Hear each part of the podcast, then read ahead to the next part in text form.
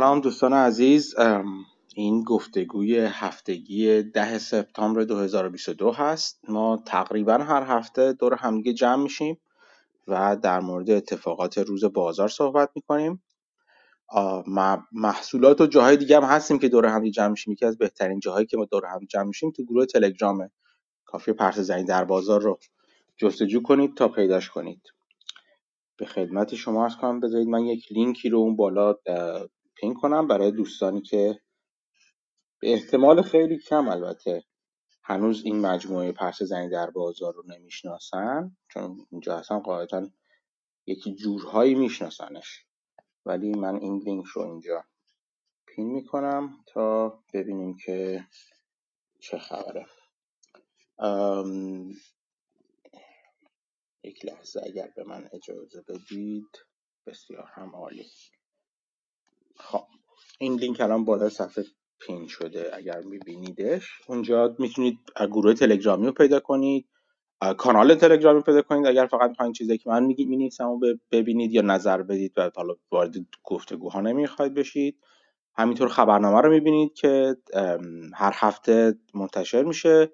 یک هفته در میونش مال رایگان هست و یک هفته در میونش رایگان نیست. اون رایگان ها که کلا خبرهایی که با تو بازار من دنبال می‌کنم و غیر رایگان ها ایده های سرمایه گذاری است که من می‌بینم. هیچ لزومی نداره که شما غیر رایگانش رو مشترک بشین. فقط می‌تونید رایگان هاش رو دنبال کنید. فکر می‌کنم چیزهای بدی نباشه برای مخصوصا برای دوستانی که می‌خوان نگاه fundamental رو به بازار ببینن و ببینن که چه چه جور یکی از جورهایی که میشه به بازار نگاه کرد چی هست حداقلش این که منابع خوبی توش معرفی میشه به عنوان لینک ها و اینا. این هم از این. این گفتگو ضبط میشه اینم بگم.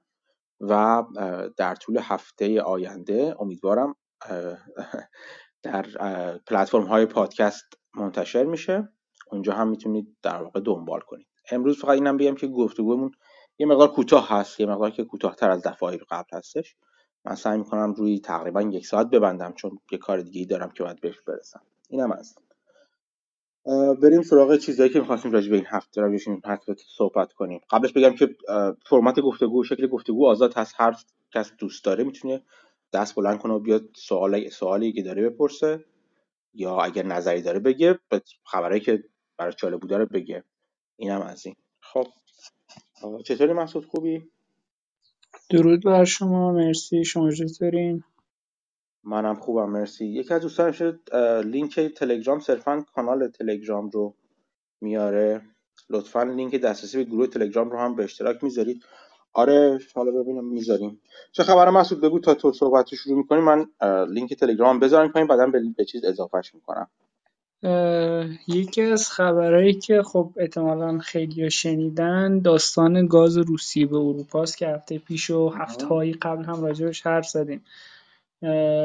روسیه شروع کرده بود به دنبال بهونه گشتن که این گاز رو صادر نکنه. سر یه سری دستگاه هایی که برای تعمیر رفته بودن تو کانادا اول بهونه آورد که آلمان وساطت کرد و کانادا به رغم وجود تحریم ها این دستگاه رو تحویل داد ظاهرا. بعد چند روز پیش روسیه دوباره اعلام کرد که یه نشتی داریم و یه چند روز می‌خوایم گاز قطع بکنیم. و تا اینکه بعد اون دو سه روزی که گفته بودن می‌خوایم تعمیرات انجام بدیم اون دو سه روز که تمام شد اعلام کردن خب نه کلا گاز نمی‌خوایم بدیم به اروپا و تا موقعی که اروپا تحریمشو داره ما هم گاز بهشون نمیفروشیم و به محض اینکه تحریم ها رو قطع کردن ما از همون موقع شروع به فروش گاز دوباره خواهیم کرد. و خب این مشکلات انرژی اروپا رو خیلی بالاتر می‌بره. از چند روز پیش یه سری راه ادهاک اصطلاحا. دیدم مثلا تو توییتر یکی از بچه یه عکس گذاشته بود که یه سری کشتی دارای مخزن گاز مثلا پهلو می‌گیرن توی برای توی یه جاهایی از اروپا مثل آلمان بنادر آلمان شاید. اگه بندری داشته باشه البته. و چیز می‌کنن گاز رو اونجوری تخلیه می‌کنن تحویل می‌گیرن. یعنی روی کشتی. چون که هنوز این اینفراستراکچر رو ندارن که گاز مایعی که از آمریکا یا از جاهای دیگه میاد رو تحویل بگیرن. و خب این یه این راه ها شاید کم کمک بکنه ولی خب همچنان اروپا یک و یا دو زمستون خیلی سخت خواهد داشت. الان یکی از کارهایی که دارن می‌کنن اینه که یه از شرکت هایی که انرژی زیاد مصرف می‌کنه نیاز داره تولیداتشون خب اونا متوقف شدن. راجع به شرکت های کودسازی اینا که قبلا خود آقا مهدی حرف زدن. یه بخشیش هم مثلا من شنیدم شرکت های مثلا تولید شیشه یا شرکت های فولاد یا چیزهای شبیه به اینم کم کم دارن میبندن تا اطلاع ثانوی ببینن که انرژی افوردبل میشه که بتونن دوباره چیز بکنن دوباره تولیداتشون رو از سر بگیرن. یه چیز جالب دیگه هم این بود که می‌گفت یه یه جا میشنیدم. تو فکر کنم والستری جورنال بود. می‌گفت که اروپا یکی از ادوانتجاش گاز ارزون روسیه بوده که می‌تونست رقابت بکنه کمپانیاش با دنیا و الان اگه گاز ارزون روسیه رو کنار بذاریم کلا اقتصاد اروپا حتی اگه گازش از جاهای دیگه هم تامین بشه بخشهایی از اقتصادش نمی‌تونه رقابت کنه. با دنیا که اینم عواقب جالبی می‌تونه داشته باشه. آره این ماجرای روسیه اتفاقا چیزی که منم خواستم امروز بهش صحبت کنم. تو خبرنامه تو شماره اخیر خبرنامه نمی‌دونم فرصت کردین ببینید همه لینکاش رو یا نه. یک لینکی رو گذاشتم مربوط به گفتگو Space توییتری بودش که گرانت ویلیامز و Doomberg و دو نفر دیگه هستن نویسنده کتاب Geopolitic Geopolitic Alpha و یکی دیگه فکر کنم گورمن بودش. اینا با هم یک میزگرد در واقع چهار نفره یا سه نفره با یک مجری که گرانت ویلیامز بوده رو برگزار کردن. اون خیلی خیلی به نظر من چیز جالبیه چون دقیقا تمام رویکردهای متفاوت و مخالف را حتی در مورد وضعیت انرژی اروپا رو اونجا در واقع توش به نمایش گذاشته میشه چون افراد لزوما با همدیگه موافق نیستن و از دیدهای مختلف نگاه می‌کنن. از جمله چیزهایی که اونجا مطرح شد یکی همین صحبت بود که محسود اخیرا کرد که یکی از مزیت های اقتصادی اروپا در سالهای اخیر مخصوصا گاز ارزونی بود که از روسیه می‌گرفته. که البته اونجا با توجه به شرایط این مزیت رو نشون میدن که توش صحبت میشه که به اون بزرگی که بعضا ازش صحبت میشه نیست. یعنی اروپا حتی قبل از اینکه در به این گاز ارزون دسترسی داشته باشه همچنان مزیت مزیت های مختلفی داشته. ولی من خیلی قبول ندارم و بیشتر متمایل به این هستم که همچنان این ماجرای واقع مزیت انرژی مزیت انرژی داشتن اروپا خیلی خیلی مهم هستش. یه نوع اولا توصیه می‌کنم که اون گفتگو رو گوش کنین. اگر می‌خواین تصویر خیلی خوبی از اون چی که در از در, در مورد گاز اروپا میگذره ببینید. گفتگو کوتاه نیست خیلی دو ساعت خورده ای هست ولی به نظر من بسیار بسیار گفتگوی خوبی. من هفته گذشته خودم تین رانندگی گوش دادم و بسیار خیلی یاد گرفتم ازش. جدا از اینکه هر همه چهار آدمی که تو این گفتگو در شرکت می‌کنن ارزش دنبال کردن رو دارن و می‌تونید نظراتشون رو ببینید. فکر می‌کنم یکی یکی دو تاشون حتی خبرنامه هم دارن که می‌تونید خبرنامه هاشون رو ببینید بخونید. مال دومبرگ رو می‌دونم که البته رایگان نیست. مال گرانت ویلیامز هم می‌دونم که رایگان نیست. ولی خب فقط به عنوان یک پیشنهاد. یک نکته جالبی که اخیرا دوباره من توی پادکست شنیدم و باهاش موافق هستم این هستش که اشاره شده بود به اینکه به سخنرانی هفته اخیر پوتین. یک سخنرانی داشت که حالا من اگه لینکش رو پیدا کنم می‌ذارم. خیلی سخنرانی جالب بود و توش به حرف بسیار بسیار جالبی اشاره کرده بود از جمله همین در واقع وضعیت اروپا. و گفته بود که نه که حالا خیلی روش به چیز اشاره کنه ولی خیلی واضح بود که داره در چی حرف می‌زنه. و می‌گفت وارد وضعیتی شدیم تو دنیا که کشورهایی که منابع و دارایی های واقعی دارن کم کم این دارایی های واقعی ارزش واقعی خودشون رو پیدا می‌کنه. و کشورهایی که با استفاده از فرصت ارزون بودن این دارایی های واقعی پیشرفت کردن و پیش این دارایی های واقعی رو اهرم قرار دادن و دارایی های غیر واقعی تولید کردن و توهم ثروتمند بودن بهشون دست داده این توهم به زودی از بین میره. خب خیلی حرف هست در مورد این حرف و تهدید روسیه در این پادکست اسمش به اسم Alf میشناسنش. آلفونسو همچین چیزی هستش. یه macro trader ایتالیایی هستش. یه پادکستی داره که من لینکش رو باز می‌گذارم اینجا. بذارید اجازه بدید من هم در بخش اینو لینکش کنم. جز پادکست هایی که من حالا گوش می‌کنم بعضا یه صحبت جالبی که کرده بود. بذارین همین هی برم توی کتگوری ها و مکرو کامپس. این هستش. بله. این چیزش رو این اپیزودش رو من لینکش رو می‌ذارم. ای توصیم خیلی کوتاه هم هست ده 12 دقیقه بیشتر نیستش این رو اگر فرصت کردید گوش کنید این صحبت رو. و توش حرف بسیار جالبی می‌زنه. توش میگه که بذارید من این لینک رو پین کنم این بالا. به دوستانی که می‌خوان بعدا ببینم. خیلی خوب. اینم این پین شد. توش صحبت جالب می‌کنه میگه این اهرم قرار اهرم شدن اقتصاد اروپا دو وجه داره. یکی اینکه همین گاز ارزون روسیه است که الان صحبتش بود و اشاره می‌کنه که مثلا آلمان با انرژی که با استفاده از هزینه انرژی بسیار کمی یعنی در حد مثلا چه می‌دونم در حد چند ده میلیارد دلار مثلا هزینه گاز بسیار بسیار پایین چند تریلیون دلار تولید ناخالص ملی مثلا داره. که خب همه هزینه هزینه تولید ناخالص هزینه چیز نیستش.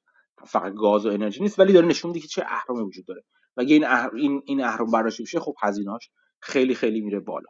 و بجز اون به یک اهرم یک اهرم دیگه اشاره می‌کنه اونم نرخ بهره بسیار پایین هست. خب این نرخ بهره پایین یک مثال خیلی ساده هم توش می‌زنه که مثلا توی در مورد قیمت یک خونه مثلا که کسی که مثلا با یک نرخ وام مثلا یک درصدی یک خونه مثلا 500 هزار یورویی رو می‌تونه بخره وقتی نرخ وام از یک درصد به چهار درصد اضافه میشه. افزایش پیدا بکنه یا 5 درصد یا 6 درصد همجوری بره بالاتر.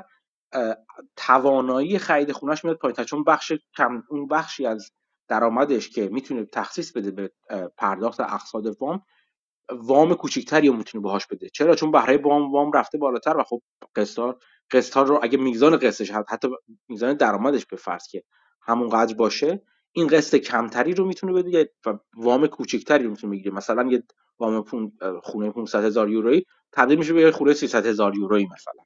و اون وضعیتی که قبلش داشت این که یه خونه 500 هزار یورویی رو می‌تونست بخره این بهش توهم ثروتمند بودن رو میده. توهمی که فقط از نرخ بهره پایین میاد.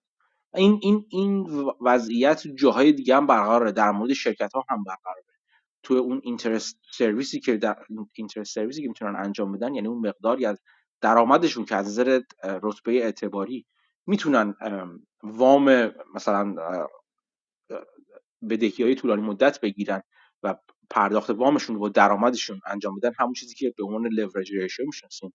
مثلا حساب می‌کنن میگن دت به ایبیداشون مثلا بیشتر از سه چهار نباید باشه حداکثر. حالا بسته به نوع نوع به خدمت شما ارز کنم مدل کسب و کار به ثبات مدل کسب و کار به ثبات درآمدزایی کسب و کار و غیره و غیره این نسبت تغییر می‌کنه البته. ولی یک نسبتی می‌ذارن به اون نسبت اهرم مثلا اسمش اگه ترجمه کنیم leverage ریشیو یعنی اون داره میگه که میزان بدهی که شما می‌تونید بپذیرید و باهاش حالا برید اسست بخرید دارایی های مختلف بخرید شرکت های دیگر رو بخرید نمی‌دونم هزینه کنید روی توسعهتون روی رشدتون روی هر چی اون میزان بدهی بستگی داره به پرداخت به درآمدتون و این اینکه چقدر می‌تونید در واقع قسط بدید و اینکه چقدر می‌تونید قسط بدید میزان بزرگی از اون قسط بهره اون قسط هست بنابراین هر چقدر بهره بره بالاتر شما میزان کمتری می‌تونید زیر بدهی بدید.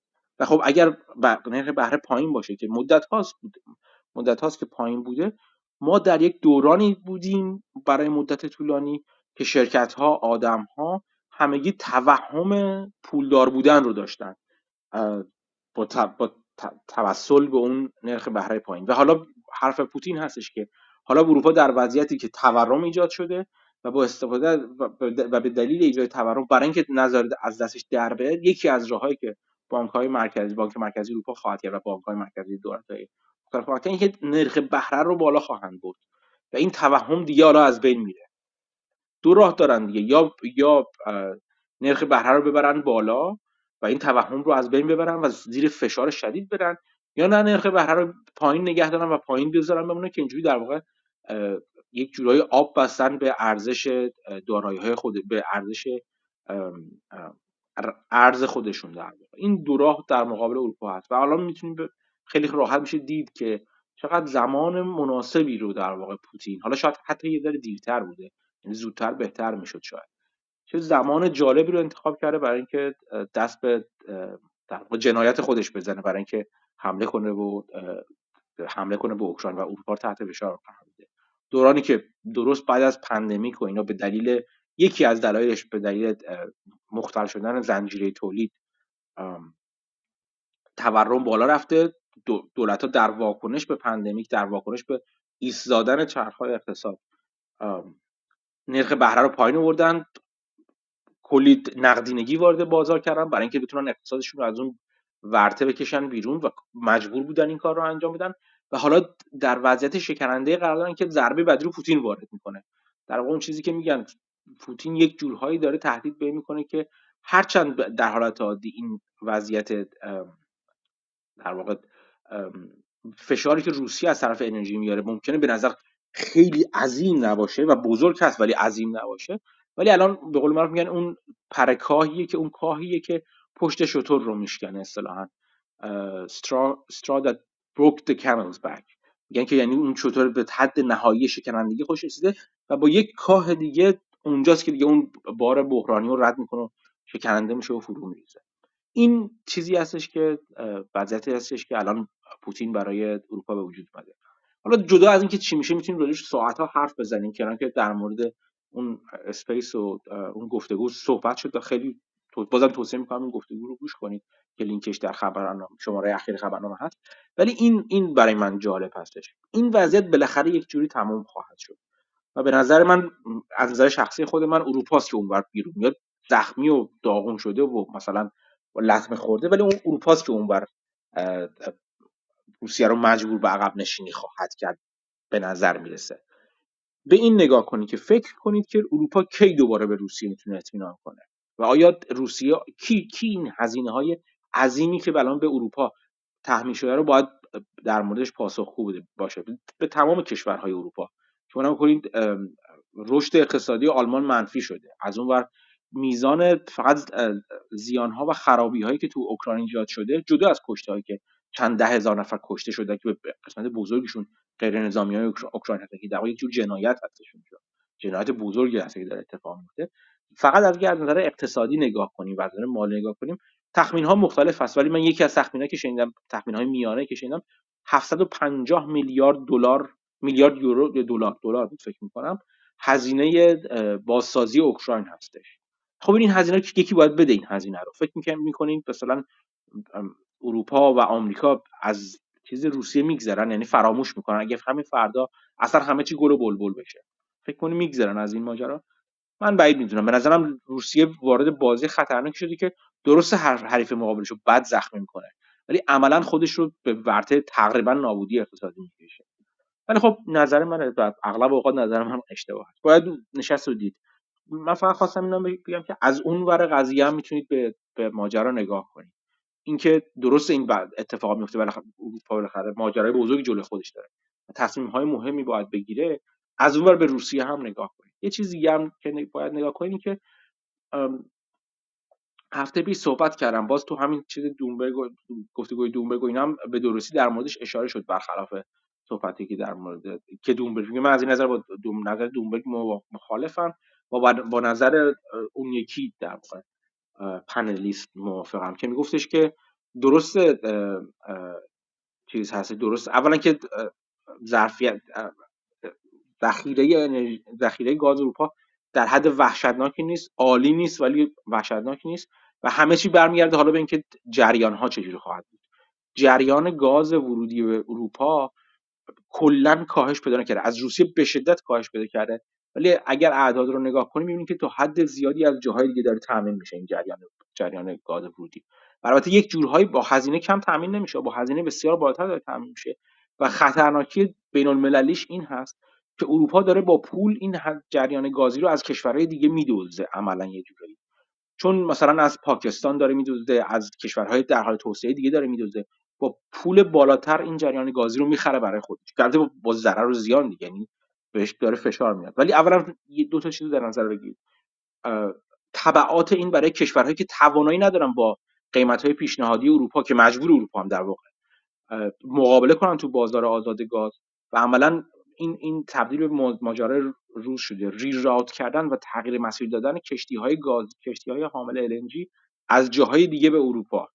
این نکته خیلی مهمی است که باید بیشتر بهش دقت کرد و به نظر من با نزدیک شدن به زمستون شدیدتر هم میشه. یعنی رقابت بر سر اون گازی که داره تولید میشه در زیاد میشه. این رو موقع این رو, این رو در نظر بگیرید با اینکه حالا بگردیم به خود اروپا اینکه این جریان های گازی همونطور گفتم خیلی مهمتر هستش و اینکه اروپا چقدر می‌تونه جری... مصرف خودش رو بیاره پایینتر و باید بیاره پایینتر به و این نشون میده مردم اروپا زمستون سختی دارن. هم از نظر انرژی افزایش قیمت انرژی اینکه چجوری می‌خوان این کاهش مصرف رو ایجاد کنن چقدر هزینه حتی اگه کاهش مصرف داشته باشن چقدر افزایش هزینه براشون داره چقدر صنایعشون از کار میفته چنان که مسعود اشاره کرد صنایع کودسازی شیشه سازی آلومینیوم سازی اینا همه صنایعی هستن که انرژی بر هستن. تمام صنایع انرژی بر تحت فشار قرار می‌گیرن و احتمالش میره که همینطور که به زمستون نزدیک میشیم و اون پایین آوردن اون جریان مصرفش آوتپوت اروپا مهم میشه اینا یکی یکی شروع کنن یا واحداشون تعطیل کردن یا کلا اصلا تعطیل کنن اون صنایع رو برای اینکه بگذرن از این از این زمان. و حساب کنه اگه اتفاق بیفته چه تأثیری در, مورد اقتصاد اروپا می‌ذاره شغل هایی که از بین میره خروجی اقتصادی که از بین میره و باز این فشار بیشتر رو از نظر به اروپایی وارد می‌کنه که همین الان تحت فشار اقتصادی هستش. واسه چیز جالبی است وضعیت جالبی است. و باید ببینیم که چه اتفاق خواهد افتاد. همین الان شروع کردن کشورهای اروپایی همین الان بالا هستش. در, در مورد سوبسید بندی یا حمایت های اقتصادی از مصرف کنندگان در مورد گاز ایجاد شده. حالا صحبت این پیش میاد که سقف هزینه بذارن. تامین بودجه این سقف هزینه از کجا میادش؟ به خدمت شما عرض کنم که برای چه کسانی این برای چه کسانی هستش؟ آیا همه رو شامل میشه؟ آیا افراد و صنایع رو شامل میشه؟ کسب و کارها رو هم شامل میشه؟ چه جور کسب و کارهایی کسب و کارهای بزرگ رو شامل میشه؟ و خصوصا یک ماجرای بزرگ جلوی اروپا هستش که برای اینکه این زمستون رو بگذرونه. و خلاصه باید دید. این, این همه همینا رو گفتم. ببینید که فکر می‌کنید وقتی از این ماجرا حالا به هر طریق بگذرن از دست از سر روسیه برمیدارن به این راحتی. من بسیار بعید می‌دونم دست از سر روسیه بردارن. و به این راحتی روسیه یعنی در واقع روسیه یه پل‌های پشت سرش رو خراب می‌کنه هر چقدر جلوتر میره. باید دید.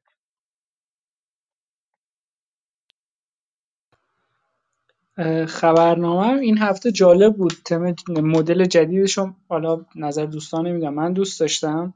اون بخش special situation ش که از Greenblatt هم میاد که خب نگفته مشخصه که من خیلی خوشم اومد. بخش بعدیش هم جالب بود. مثلا یکی از بخش جالبش صحبت های Pabrai بود. در مورد کسایی که می‌خوان کمپانی خودشون رو راه بندازن بدون کمک گرفتن از کسی که مثلا بیاد fund بذاره venture capitalist ی چیزی که خیلی صحبت جالبی بود. چی چه چه, برداشتی تو چی بودی یه توصیه تجربه خودش رو بیشتر می‌گفت ولی یه توصیه می‌کرد که می‌گفت مثلا شغلتون رو نگه دارین در کنار اون شغله مثلا را بندازین یه کمپانی رو و مثلا ساعتهای قبل یا بعد کارتون روش وقت بذارین آخر هفته کار بذارین. ولی خب شغلتون رو داشته باشین که اگه جواب نداد شغلتون رو همچنان داشته باشین و چند تا از این ستارتاپ ها رو اگه را بندازین بالاخره یکیش کار می‌کنه. اینو می‌گفت بعد ایده یاد گرفتن از بقیه رو می‌گفت. مثلا مثال پمپ بنزین رو می‌زد. فکر قبلا اینو جای دیگه هم گفته بود. می‌گفت دو تا پمپ بنزین بود. یه نفریشون رئیس پمپ بنزین شروع کرد به دادن یه خدمات جالب.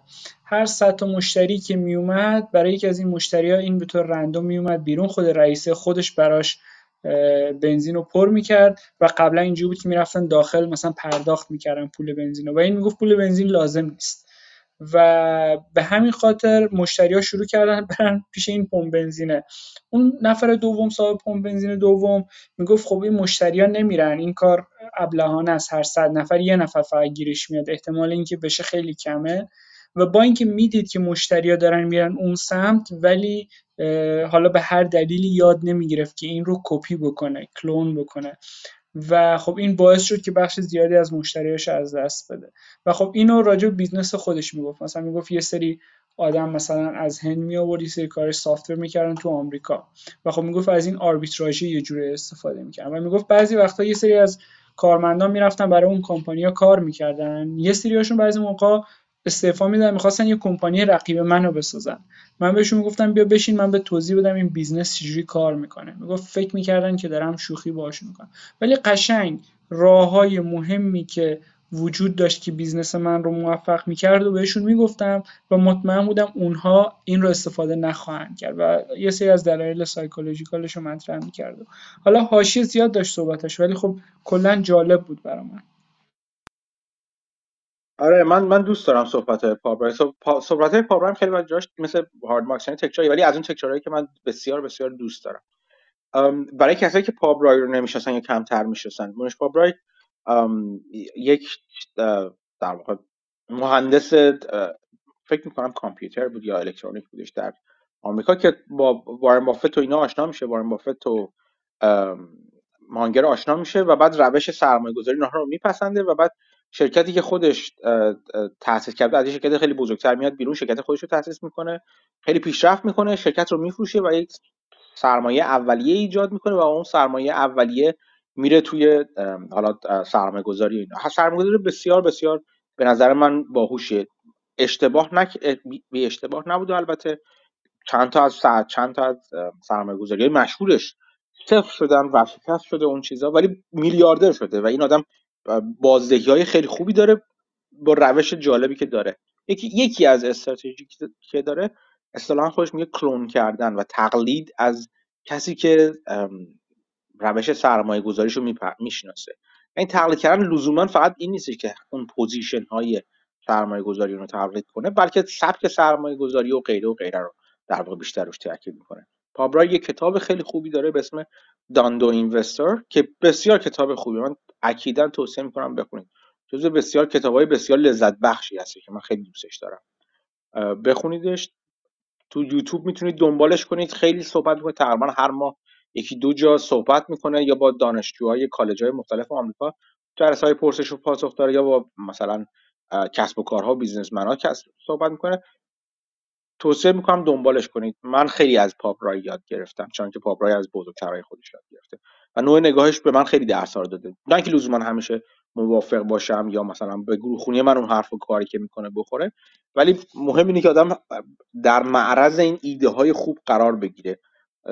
و اونایی که خودش به خودش به اخلاقش به روحیش می‌خوره رو انتخاب کنه. کاری که شما قاعدتا باید بکنید. دلیلی نداره که این روش درست باشه یا اون روش یا اون غلط باشه. اون چیزی اون سبکی که به روحیه و توانایی های خودتون می‌خوره رو باید انتخاب کنید. این گفتگوی پابرای منم مثل مسعود خیلی خیلی دوست داشتم تو خبرنامه. شکل خبرنامه که مسعود به اشاره کرد درسته شکل خبرنامه رو من یه ذره تغییر دادم. برخلاف چیزی که به نظر می‌رسه برای من چون آدم من بسیار آدم کم توانایی هستم و نمی‌تونم خبرنامه برای من بسیار وقتگیر هستش. هر هفته اگر منو بعضی وقتا هر سرم شلوغ‌تر اگه برام تو توییتر دنبال کنید که یک تعداد زیادی مقدار زیادی حجم زیادی خبر و مقاله و اینا رو من می‌خونم. اینکه انتخاب کنم کدومشون رو بگم همینش هم برای من زمان گیره من نمی‌تونم خیلی راحت انتخاب کنم به دلایل مختلف که کم بیشتر از کم کم هوش بودن من. برمیاد. نوشتنش هم بازم طولانی انتخابشون ربط دادنشون به هم دیگه. اینکه سعی کنم یک تمی داشته باشن اینا همه زمانگیر هست. این چیزی که جدیدن گذاشتم تلاش با ایده از حرفی که تمام مسئول زد که خودم نگاه کردم و دیدم درسته. تا حد زیادی نوشتارها و گفتارها با همدیگه اوورلپ داشتن و تکرار بود توشون. سعی کردم فقط لینک ها رو بذارم و با یک توضیح خیلی کوتاه یه خطی مثلا. و بعد راجع به اون لینک ها صحبت کنم و بگم با چه نگاهی اون لینک ها رو نگاه کنید و اون مقالات رو بخونید. و سعی کنم یکی دو تا تم رو توی هر چیز بیارم تو هر شماره خبرنامه بیارم و بیشتر ایده ها رو نگاه کنم به اینکه نشون بدم که چجوری بهتره نگاه کرد. تو شماره این هفته خبرنامه که امیدوارم همتون مشترک شده باشید و دیده باشید شماره رایگارش هم هستش راجبه یک یک چیزی که برای من خیلی مهم هست با حرف زدن بیشتر اینکه اصلا ایده کلی این هستش که چطوری رو پای خودتون وایسین و یاد بگیرین. این چطور یاد گرفتن به نظر من مهمترین قسمتی هستش که هر آدم باید یاد بگیره. مهمترین موضوعی که هر آدم جوینده و آدمی که می‌خواد تو دنیا به جایی برسه یاد بگیره اینه که باید یاد بگیره چجوری یاد بگیره. این این اصلا یه, یه کورس بسیار خوبی هست توی کورسرا که مجانی هم هست. مال یک خانومی هستش که توصیه می‌کنم برین اسم اسم خانم من فراموش کردم. از خاطرم همین الان رفت یه خبرنامه هم داره که تقریبا هر جمعه برای من میادش اصلا learn how to learn یک کورس کورسرا است. رایگان هم هست البته. بگذرونید ببینید چجوری باید یاد بگیرید. این چجوری یاد گرفتن ها به نظر مهمترین چیزی که باید بیاموزید شما. این شماره خبرنامه بیشتر با استفاده از همین بود. چجوری اون شم کارگاهیتون رو تقویت کنید. در مورد اون بخش اسپیشال سیچویشن که مسئول گفت. چجوری دندقه بگیرید. از یک خبر ببینید که به چه چیز چه جور خبری باید شاخکاتون رو تیز کنه؟ کجا باید دنبال اخباری بگردید؟ در خودتون در معرض اخباری بذارید که شاخکاتون تیز کنه و دندقب یکی یکی برید عقب عقب عقب ببینید که حالا آیا به نتیجه می‌رسید آیا ایده ای وجود داره اونجا یا نه؟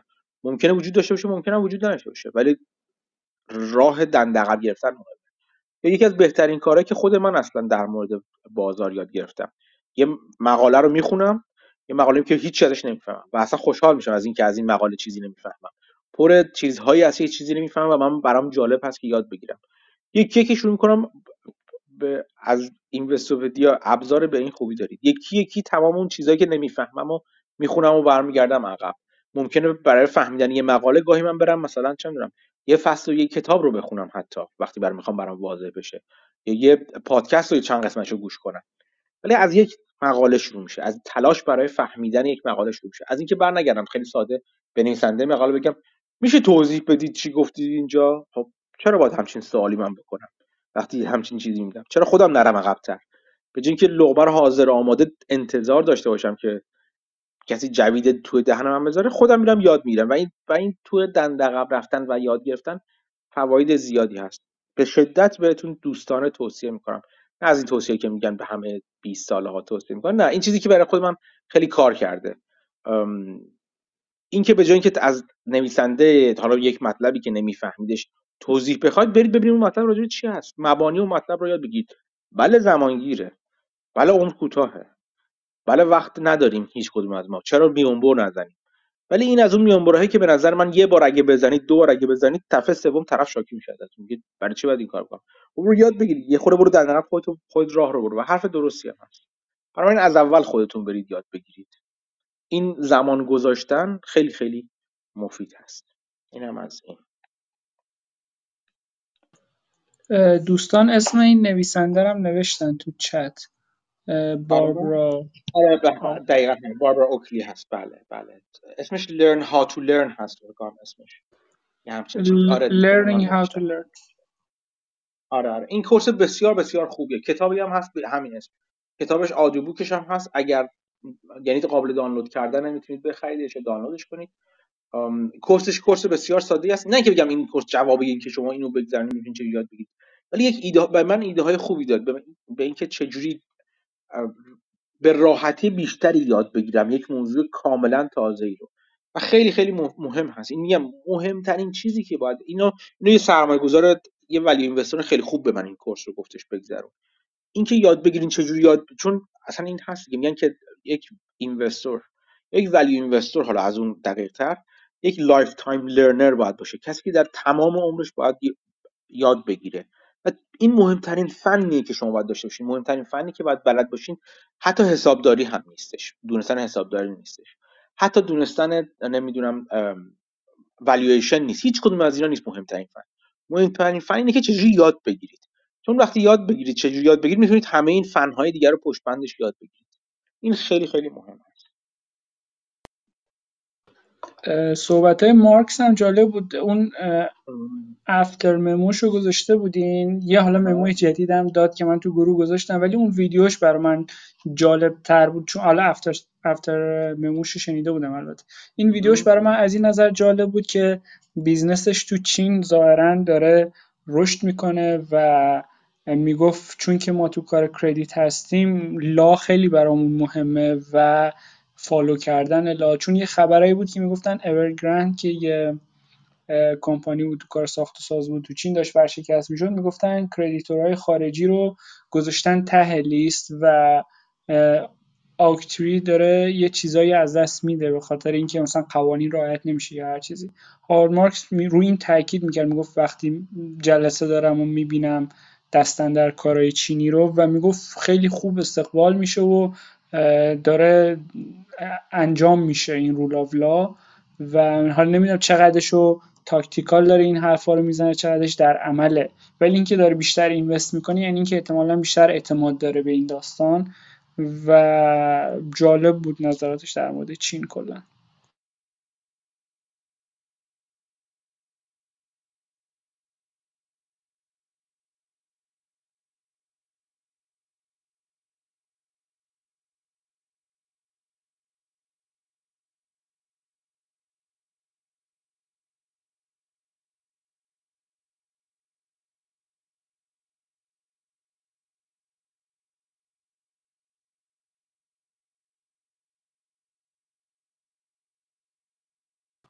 مصاحبه جیم راجرز هم جالب بود. مثل همیشه این دفعه مصاحبهگر آقا بود و خب رفتارش کم متفاوت بود. جیم راجرز. من یه چیزی بود داشتم می‌گفتم خودم میوت کردم بود می‌خوام. راجب چین که مسعود گفت من این یک تذکره رو هم تبصره هم گفتم در واقع. که ماجرا گفتم ماجرای چین بسیار جالب هست. از این نظر که اتفاقی که بالاخره میفته قرار بیفته. این لیست شدن یا ما این این دعوای سر حسابرسی شرکت چینی اگه برطرف بشه که برخی همون هفته پیش راجبش گفتیم. برای این عقیده که با دیلیست شدن اتفاقا شرکت های SOE که State Owned Entity شرکت های دولتی تحت مالکیت دولت هستن این اتفاق بعضی پیش بینی می‌کنن که میفته اینکه بقیه راه باز میشه شرکت مثل علی بابا که اطلاعات خیلی حساسی ندارن اونها بتونن در معرض در, در معرض حسابرسی قرار بگیرن و دوباره برگردن به بورس. اگر این اتفاق بیفته فکر فکر می‌کنم که تا حدی مهمه که این اتفاق بیفته اتفاق خوبیه دیگه. یعنی باز میشه شرکت چینی برگردن و خب سهام شرکت چینی میره بالا. یه نکته جالبی که دیگه هم بازم تو همین ماجرای اوکراین هستش نگاه کنید شما نگاه کنید که الان درگیری روسیه و اروپا چه جور تاثیرات بزرگی داره می‌ذاره؟ جدا از اینکه حالا نتیجه چه باشد فکر کنید که اگر همچین درگیری بر سر تایوان با چین ایجاد بشه اون وقت چقدر نتایجش چه ابعادی پیدا می‌کنه و چه اندازه هایی داره این نتایج؟ چون رو در روی حالا اروپا یعنی چین با آمریکا مخصوصا و اروپا حالا با بقیه کشور دنیا بر سر تایوان چقدر می‌تونه تبعات زیر و رو کننده یا داشته باشه؟ بعد نیست به اینم فکر کنید که جالب است فکر کنم اگه این تایوانیان سمی کانداکتر و بقیه این fab هاشون رو بسازن توی آمریکا و وابستگی به چیپ کمتر بشه توی تایوان حساسیت آمریکا رو تایوان کمتر میشه. یعنی عملا تایوان رو میفروشه به چین. میگه مال خودت. و وارد جنگ جهانی نمیشه. ولی خب در حال حاضر براش خیلی مهمه. منم موافق هستم با تو. تمام تلاش برای این هست که بتونه تایوان رو تقدیم کنه و بیچاره مردم تایوان. در این زمینه. جیم راجرز هم صحبتاش جالب بود. در مورد خیلی چیزا حرف می‌زد. مثلا یکی از سوالایی که حالا برای خیلی ممکنه سوال باشه و اون خیلی خوب جواب میده داستان هم نوا شدن طلا و commodity ها با مارکته که مثلا میگن خب مگه تورم نیست؟ چرا طلا نرفت بالا؟ و میگه که خب موقعی که یه عده equity دارن margin call میشن خب طلاهاشون هم میفروشن که اون margin call های equity شون رو بدن. یا مثلا rebalancing می‌کنن. پس کل بازار با هم میره پایین ولی بعد از یه برهه‌ایه که اون طلا و نقره outperformance ش رو نشون میده به قول جیم راجرز. و اون منتظر اینه که ببینه کی اون موقع شروع میشه و سوار اون موج بشه. البته به قول خودش timing ش خوب نیست. ولی خب منتظر اون موقع است. و می‌گفت نقره هم بیشتر از طلا دوست داره به خاطر اینکه نسبت به مثلا all-time high ش الان پایین تره یا مثلا حالا نمی‌دونم تحلیل چقدر fundamentally ارزش داره یا نه چون supply demand نیست ولی بر اساس قیمت گذشتهشه یا هیچ relationship بین طلا و نقره رو مثلا historically نگاه کنیم الان به نظرش نقره ارزون تره نسبتا. این هم جالب بود.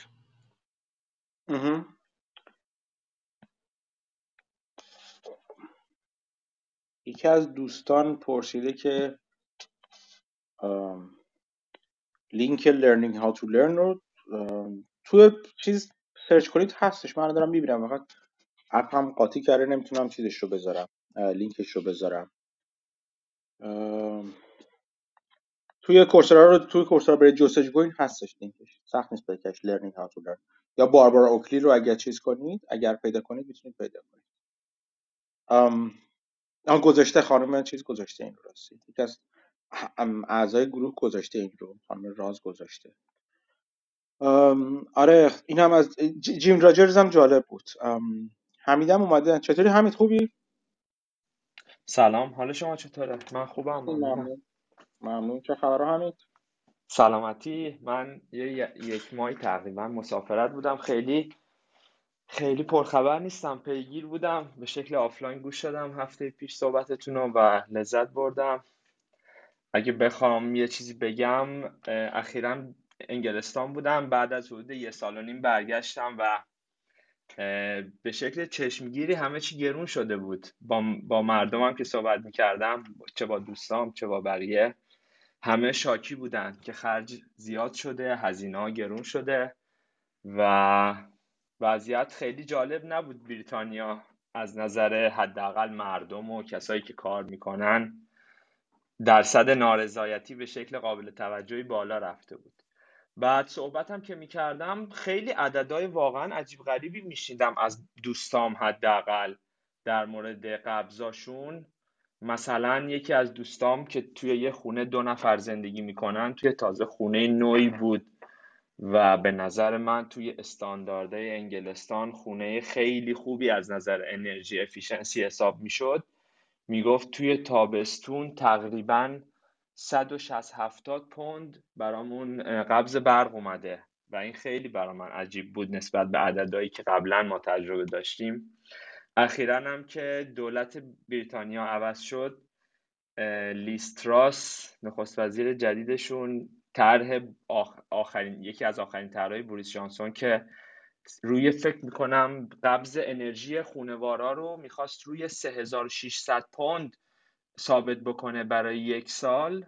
لیستراس اومد این عدد رو روی 2500 پوند در سال مجموع قبضا رو در قبض برق و گاز رو ثابت کرد. که من یه مقاله دیروز خوندم برام خیلی جالب بود خاویر بلاس توی که من دنبالش می‌کنم و به نظرم خیلی از اون تحلیلگرای خوب بلومبرگه خودش هم توی انگلستان زندگی می‌کنه نوشته بود. نوشته بود که هزینه این طرح برای که یک سری از business ها رو هم شامل میشه برای بریتانیا یک چیزی در حدود 170 میلیارد پونده. اگر وضعیت انرژی به همین منوالی که هست بمونه.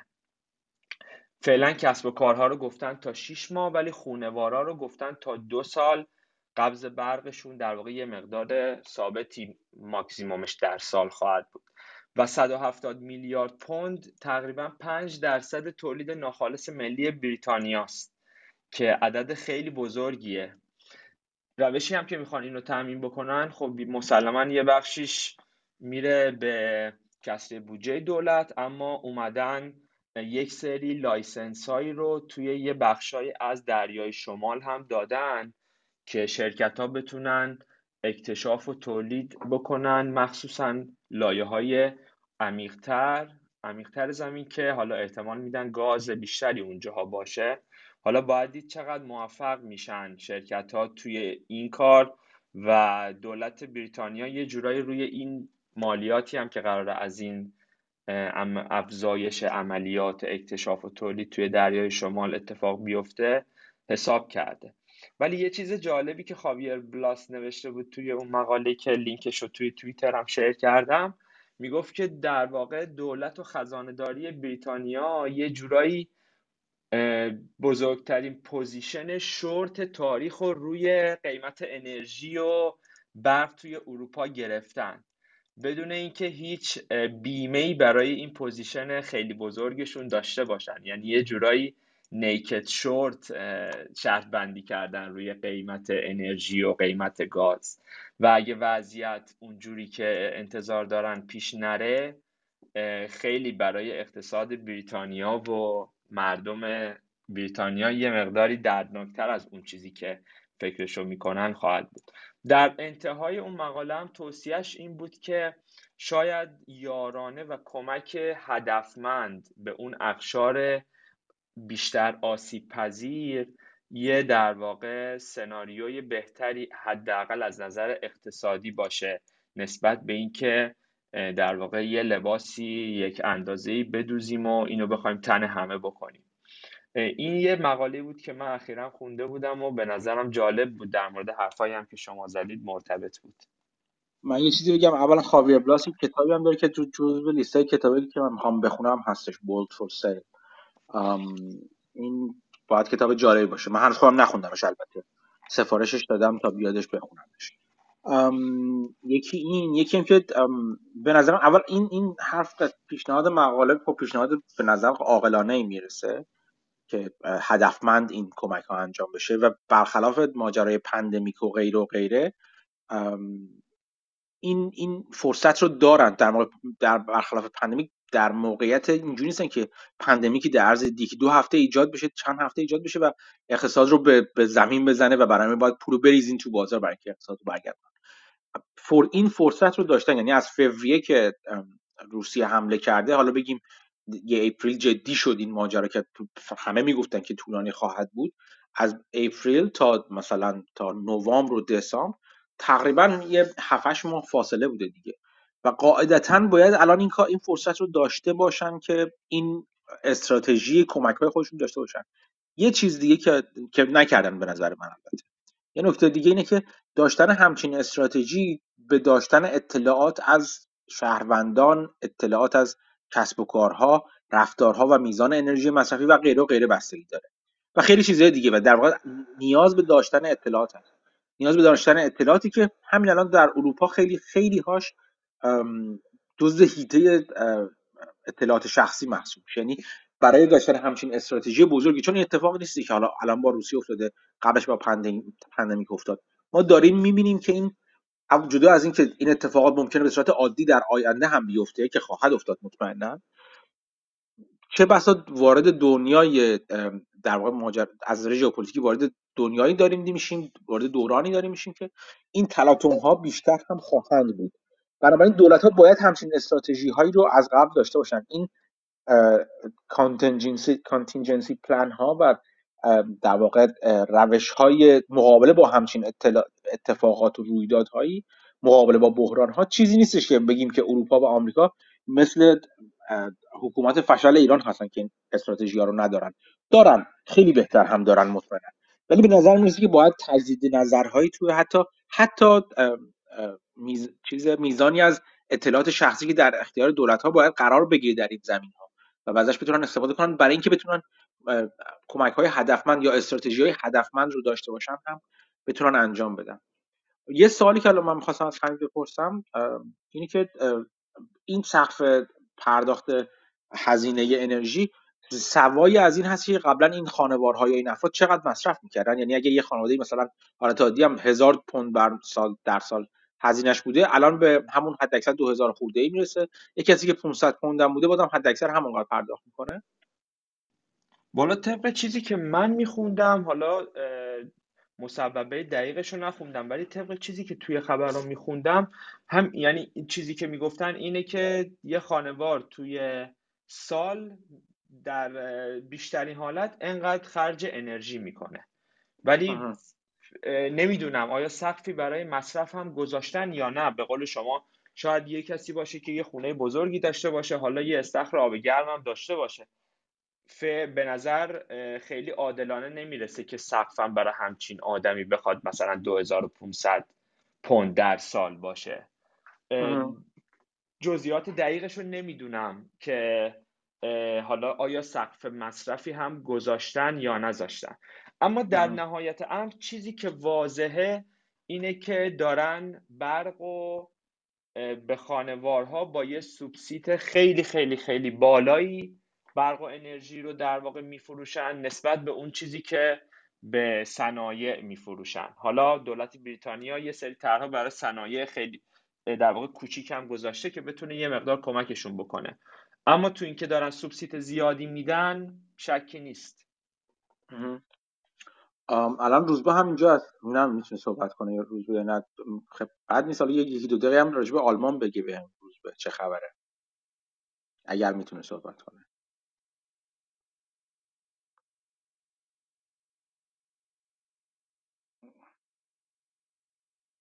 خب، مثل اینکه روزبه نمی‌تونه صحبت کنه.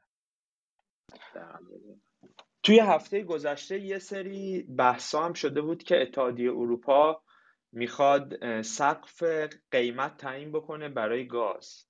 اینم به نظر من یه چیز خیلی یه چیز خیلی ساده لوحانه ای به نظر می‌رسه که حالا اینا بخوان یه سقف قیمتی برای گاز بذارن توی اتحادیه و بگم ما گاز رو به بالاتر از این قیمت نمی‌خریم. نمی‌دونم به نظر نظر تو چیه؟ به نظر تو چنین چیزی شدنی هست یا شدنی نیست؟ چرا دارن این کار می‌کنن؟ من ندیدم خبر رو البته. یه چیزی گفته بودن که می‌خوایم یه سقفی تعیین بکنیم برای قیمت گاز چون که به خاطر لیکویدیتی پایین و در واقع اتفاقاتی که توی بازارهای مالی داره میفته این قیمت گاز اتحادیه اروپا بیش از حد به شکل غیر واقعی بالا رفته. نخست وزیر نروژ هم نخست وزیر نروژ هم در واقع یه مصاحبه کرد یه صحبتی کرد گفت که ما آمادگی اینو داریم که با اتحادیه اروپا همکاری بکنیم برای اینکه قیمت های گاز رو تعدیل بکنیم. اما جالب صحبت کرده بود. جالب صحبت کرده بود گفته بود که اتحادیه هم باید به این فکر بکنه که بدون بستن قراردادهای بلند مدت با شرکت ها نمی‌تونه قیمت رو از حداقل از اسپات پرایس پایین تر خریداری بکنه. به نظر من اینا کاری که می‌تونن بکنن اینه که بیان قراردادهای بلند مدت ببندن حالا با قیمت های منطقی تر و اینجوری خود قیمت اسپات پرایس هم پایین میاد. اما اینا از اون طرف می‌خوان خودشون رو بلند مدت در واقع محصور یه قراردادی که میبندن نکنن. همچنون که همین الانش هم یه مقداری انگاری مرددن که قراردادهای بلند مدت ببندن یا نبندن. از اون می‌خوان قیمت اسپات پرایس رو به شکل دستوری پایین بیارن. ولی به نظر می‌رسه اگه چنین کاری بکنن روسیه هم روسیه هم آروم نمیشینه دیگه. چون فقط کافی از اون ور گاز کمتری به چین بده. اون موقع یه جدالی بین چین و اروپا همین الانش هم وجود داره. در واقع بیشتر میشه و قیمت رو از این چیزی هم که هست بالاتر می‌بره. من یه نموداری می‌دیدم توی بلومبرگ گذاشته بودن که مقدار خرید LNG توی شرق آسیا و بالاخص چین که بزرگترین خریدار LNG توی دنیاست هنوز به میزان قبل از کرونا برنگشته. و می‌گفت که اگه بازگشایی انجام بشه و چین هم بخواد به مقدار قبل از کرونا LNG بخره اون موقع شرایط برای اتحادیه اروپا سختتر میشه. چون همونجوری که گفتی چینی هم خیلی مثل کشورهایی مثل پاکستان و هند نیستن که پول نداشته باشن که اون انرژی که می‌خوان رو تامین بکنن. و نشون دادن تو این زمینه هم با کسی شوخی ندارن. این کار رو به هر قیمتی که شده انجام میدن چینی ها آره الان که داشتیم گفتیم من داشتم داشتم سر تکون می‌دادم وقتی از این حرف می‌زدی که اروپا حاضر نیستش تعهد بلند مدت بده. این ماجرا بود که خیلی وقت پیش اصلا با چیز با شرکت های گازی آمریکایی هم ایجاد شده بود.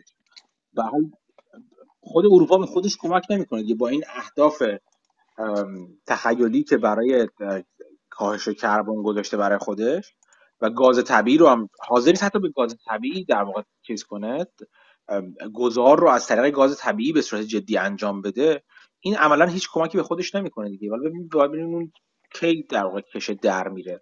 چون چه حتی قطر و اینا هم که مذاکراتی با آلمان و قطر انجام می‌دادن یا قبلش اروپا با آمریکا انجام می‌داد با تولید کننده های آمریکا انجام شد همه اینا به درستی می‌گفتن. می‌گفتن که ما الان نمی‌تونیم ظرفیتمون رو ببریم بالا. برای شما یا قیمت ها رو برای شما بیاریم پایین. بدون که شما حاضر باشین تعهدی به ما بدین. ما هزینه کنیم هزینه توسعه کنیم هزینه اکتشاف و تولید بکنیم الان سرمایه گذاری کنیم و شما دو سال دیگه بعد اینکه ماجرای روسیه تمام شد بگین خب نه دیگه ما دیگه گاز نمی‌خوایم از شما.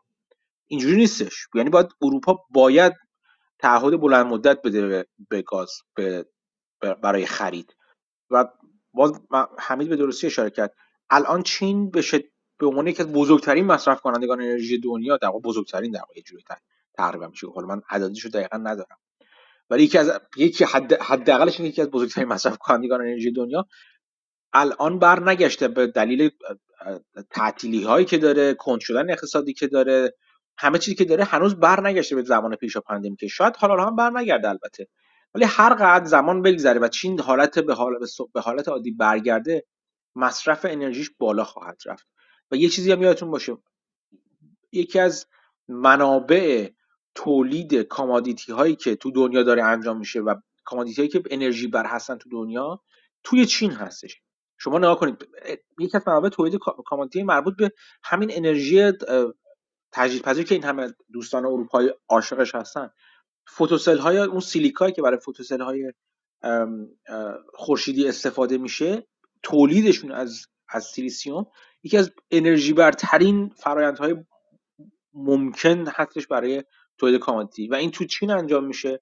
و یک دلیلی که توی چین انجام میشه اینه که آلایندگی داره بالاخره تولید این کار. این چیزی که اغلب به روی خودشون نمیارن که برای تولید پنل های خورشیدی که عمر محدودی هم دارن و efficiency فعلا محدودی هم دارن efficiency خیلی عالی هم ندارن به شدت باید انرژی چیز مصرف بشه انرژی فسیلی و حالا گاز از جمله و coke. حتی چیز coke زغال سنگ هم میگم coke زغال سنگ coal هم باید مصرف شه. زغال سنگ هم باید مصرف بشه. به جز این آلومینیوم دنیا به جز این فولاد دنیا اینا همه چیزهایی هست که توی چین تولید میشه و به شدت انرژی بر هستن. اگر الان کند هستش اگر دنیا بخ... کم کم از اون حالت پیش pandemic ش پسا pandemic ش در بیاد و برگرده به دوران پیش pandemic ش لزومش این هستش که چین انرژی مصرف کنه. و چینی که انرژی مصرف کنه انرژی رو حاضر نیست به این راحتی بده به بقیه. مخصوصا وقتی که در واقع مردم پای مردم خودش و آروم نگه داشتن و سیر نگه داشتن مردم خودش در میون باشه. این این ماجرایی که شوخی شوخی بردار نیست و به نظر من هنوز اروپا حاضر نشده این تعهدش بده. چون یک جورایی انگار نمی‌خواد از اهداف بلند پروازانه کربن خودش حداقل موقتا دست بکشه یا حداقل پوش کنه عقبتر. قبول کنه که یک اتفاقی افتاده که پیش بینیشو نمی‌تونست بکنه. اروپا در مورد جنگ اوکراین. و این اتفاق لازمش این هست که لازمه, لازمه مقابله باهاش اقداماتی هستش که اهداف کربن زدایی مثلا 5 سال 10 سال پل میده عقب‌تر. و ما به خاطر اون مجبوریم قراردادهای بلند مدت تر گاز ببندیم مثلا. این رو هنوز حاضر نشده این کار بکنه. باید دید آیا حاضر خواهد شد این کار بکنه یا کی سر عقل میاد اینجوری بگم. یه نکته دیگه ای هم که من در مورد همین در واقع تو پرانتز بگم در مورد این موضوع این بوده که به شکل تاریخی قراردادهای بلند مدت فروش گاز بین شرکت ها و در واقع دولت ها یا مصرف کننده ها به شکلی بسته می شده که قیمت گاز به قیمت نفت رفت داده می شده و اون در قیمت در واقع فروش به شکل دینامیک با قیمت نفت تغییر می کرده به نظر من اگه اتحادیه اروپا بتونه چنین قراردادهای بلند مدتی حالا چه با امریکایی‌ها چه با قطریا چه با نروژیا ببنده اتفاق بدی براش نیست. چون که همین الانش تقریبا با 200 درصد premium توی بازار اروپا اگه بخوایم همون واحد انرژی رو از نفت حساب بکنیم دارن پول میدن و پرداخت می‌کنن برای spot price در واقع. اصلا یکی از یکی از مبادی حرفای جف کوری استراتژیست ارشد commodity گلدمن ساکس فکر کنم ویدیوشو گذاشتم براتون تو گروه حداقل گذاشتم. یکی از حرفاش همین بودش که خود قیمت نفت الان اگر ترانزیشن مثلا جا جایگزینی گاز به نفت رو در اروپا در نظر بگیریم قیمت نفت این رو نشون نمیده. یعنی یکی از دلایلی که اون در واقع انتظار داره قیمت برنت تا انتهای سال به 130 دلار WTI به 125 دلار برسه همین هست. اروپا مجبوره تا حدی جایگزین کنه نفت گاز رو با نفت و تقاضا برای نفت بالاتر خواهد رفت. یکی از چیزش همین همین مبنای فکری هستش که قیمت معادل نفتی که باید در واقع پرداخت بشه همون 120 دلاره. میگم این این این ماجرا شوخی و تنها راه همین است. تنها راه کوتاه مدت همین است اینکه بیا تعهدهای بلند مدتی بده در مورد گاز و در عین حال شروع کنه روی انرژی هسته‌ای سرمایه گذاری کردن. هیچ راه غیر راه عجیب و غریبی نیست. به قول معروف این دومبرگ حرفی داره که مدام تکرار می‌کنه. میگه وقتی آرمانگرایی شاخ تو شاخ میشه با فیزیک این فیزیکی که برنده میشه نه آرمانگرایی. الان این این قوانین فیزیکی که آقا شما بیس لودت رو باید از یک منبع غیر تجدید پذیر تامین کنی. فعلا. حالا تا ببینیم ماجرای هیدروژن به کجا می‌رسه اگه به جایی برسه. برای اینکه این کار رو انجام بدی باید اگر نمی‌خوای بری روی گاز مثلا نمی‌خوای روی نفت بمونی روی فسیل نمی‌خوای بمونی باید بری روی انرژی هسته ای و خب این چی میگم بهش پارادوکسی که اروپا باید حلش کنه برای خودش حداقل. تا بتونه از توش بیرون بیرون از, اون ورش بیرون بیاد بیرون. بله دو تا چیز دو تا خبر جالب دیگه هم من خونده بودم توی هفته های پیش که حالا چون که صحبتی نداشتیم جا مونده بود. جالب به نظرم بگم. یکیش یه خبری بود که خوندم می‌خوام اینو بگم که چقدر همه چیز در هم تنیده است. یعنی شاید یکی جایی بگه که یه موقع می‌گفتن چشم یه چیزی رو می‌خوای خوب کنی. ابروش رو می‌خوای خوب کنی می‌زنی چشمش هم خراب می‌کنی. الان چشمش هم کور می‌کنی. الان یه جورایی دنیا اینجوری شده. یه شرکت تولید کودی توی انگلستان به اسم CF Industries به خاطر همین قیمت بالا رفتن قیمت گاز توی اروپا گفته که من توی انگلستان فعلا نمی‌تونم دیگه آمونیا تولید بکنم. آمونیا هم خب از تولیدش به شکل شیمیایی کربن دی اکسید یا CO2 درست میشه. و این یکی از گازهای خیلی پرکاربرد توی صنایع غذاییه. یه بارم قبلا صحبت کرده بودیم در مورد CCUS و این فیدی که CO2 که این شرکت CF Industries توی انگلستان تولید می‌کرده کاربرد توی در واقع بحث نوشیدنی های نوشیدنی های گازدار و صنایع گوشت انگلستان داشته. و الان اونا هم با مشکل مواجه شدن. گفتن اگه این استریم CO2 نباشه ما هم نمی‌تونیم به اندازه قبل نوشیدنی گازدار و در واقع محصولات گوشتی تولید بکنیم که شکم مردم رو سیر بکنیم. و می‌خوام بگم که خیلی جالب این زنجیره چقدر به هم پیوسته شده. قیمت گاز یه جایی بالا میره یه شرکتی فعالیتش رو متوقف می‌کنه و از طرفی مثلا تولید گوشت و نوشیدنی هم با مشکل مواجه میشه.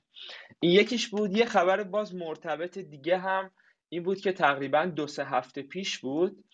یه اتفاق حالا می‌تونم بگم که خیلی جالبی افتاد توی اروپا و قبلا توی یکی از اپیزودا با همدیگه در مورد carbon capturing یا ذخیره سازی کربن صحبت کردیم.